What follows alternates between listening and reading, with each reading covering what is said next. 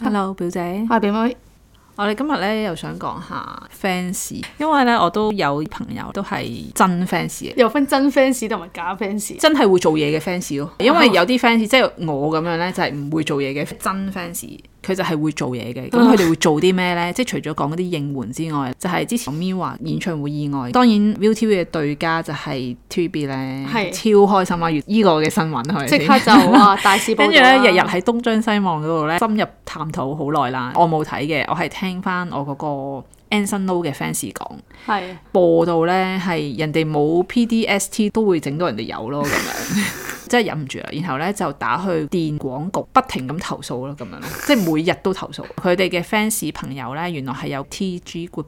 佢哋應該係聯同埋所有人都一齊去投訴投訴咁樣咯，仲要仲話係佢哋有去上門拍門嗰啲藝能工程啊，係啦係啦即係嗰總啲咯之有關涉係啦，即係好似好關注呢個事件咁係啦係啦樣做埋呢啲咁嘅嘢喎。跌 mon 嗰段片係成日播咯話， 啊係咩？ 即係好似係每次都會播一次，咁佢先至會咁嬲啫嘛。我個 friend，哦 跟住真 fans 即刻就做嘢跟住啦，我就覺得真係勁啊！呢啲就係 fans 嘅力量，係真係係需要靠佢哋嘅，真係。係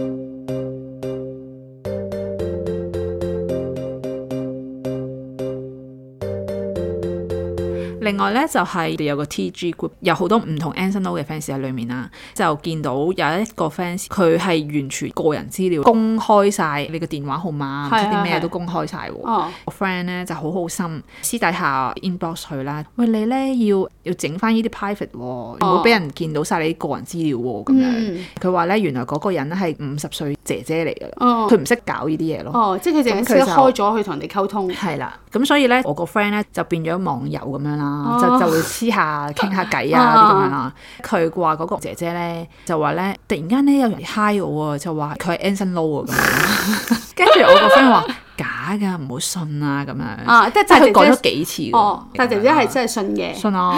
我個 friend 講咗幾次話，你唔好信啊假㗎呢 啲嘢。其中有一次咧就係話呢次應該真係真嘅，佢同我講咗幾個月㗎。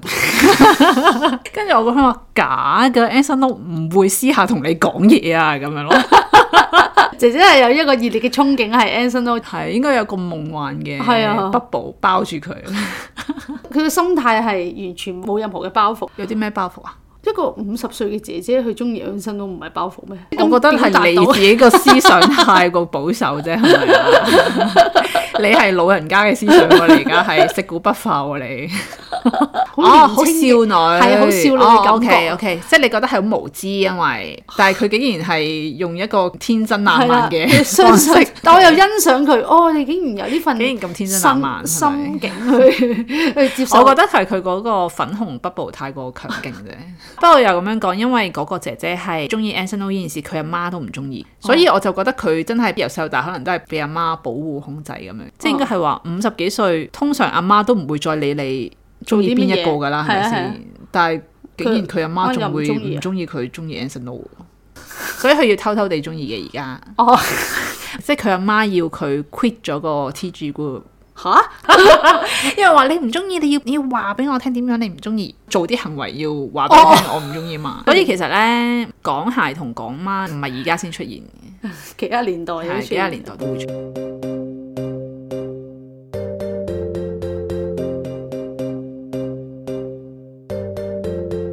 排咧，我個侄仔啦，誒十二歲啫，佢佢都係中意 Miwa 嘅姜濤，啱啱先加翻佢個 IG，咁就發現咗咧，其實一個十二歲嘅男仔咧，原來都有一個咁嘅思想，我覺得幾 surprise 到我。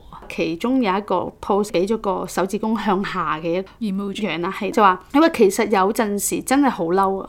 如果唔了解個偶像，就話個偶像呢樣嗰樣，嗰啲人呢真係好膚淺。應該呢要了解過先至再批評佢噶嘛，而唔係佢個樣就話佢唱歌唔好，邊度唔好啊？你係應該要深入去了解咗先。唉，真係好討厭啊！呢啲人對我們班不知名表示憤怒。對我們班不知名表示憤怒。其實佢完全冇加標點符號哦啦， ，OK，其實咩叫對我們班？可能對我們班 fans 哦，係嘛？哇！呢啲係咪就係十二歲嘅中文嘅文化？咁樣 head t a g 就係佢鬧林家謙，仲鬧埋 Miwa 同 Era，冇了解過就唔好鬧人啦。係咁話人垃圾真係好膚淺咯咁樣。咁我覺得佢好成熟啊，篤中佢嘅痛處，即係啊冇了解你可以表示冇嘢，你唔使中意或者唔中意，係但啦係唔使批評咯。跟住呢，佢有個 fans 留言問咗個問題就係：但係點為之了解？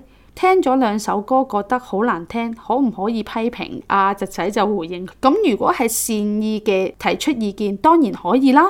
但如果作出人身攻擊，咁就唔得啦。咁樣好啱啊，係嘛？好清晰啱啊，佢嗰係好個清晰啊。好好啊！呢個係啊粉係啊絲即係如果你話咦好難聽，咁都 OK 啊啦，係你嘅感受嚟㗎嘛。係啦如果你話咦好難聽咯，唔好唱歌啦你，嗯去死啦你咁，係呢啲就係係人咁就生唔得啲啦，，係啦，係啦，就係發泄啦。覺得佢係好明確知道自己作為一個 fans 啦，同埋一個局外人啦，其實佢係睇得好清楚嘅係啊呢好個小清楚小弟弟。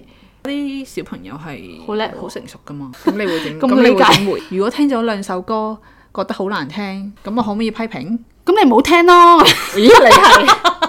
咦你 你唔中意你咪唔好聽咯哦咁。咁點啊？ 咁即係俾咗你，你會點？我會佢講得好係啊啱，你可以話難聽，但係唔可以話人身攻擊咯。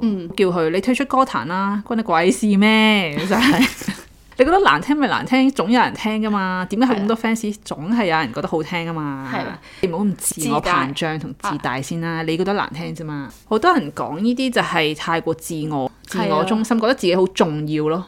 即係難聽又要退出歌壇，樣衰又要退出，咩都要退出，根本就係佢自己覺得自己好重要。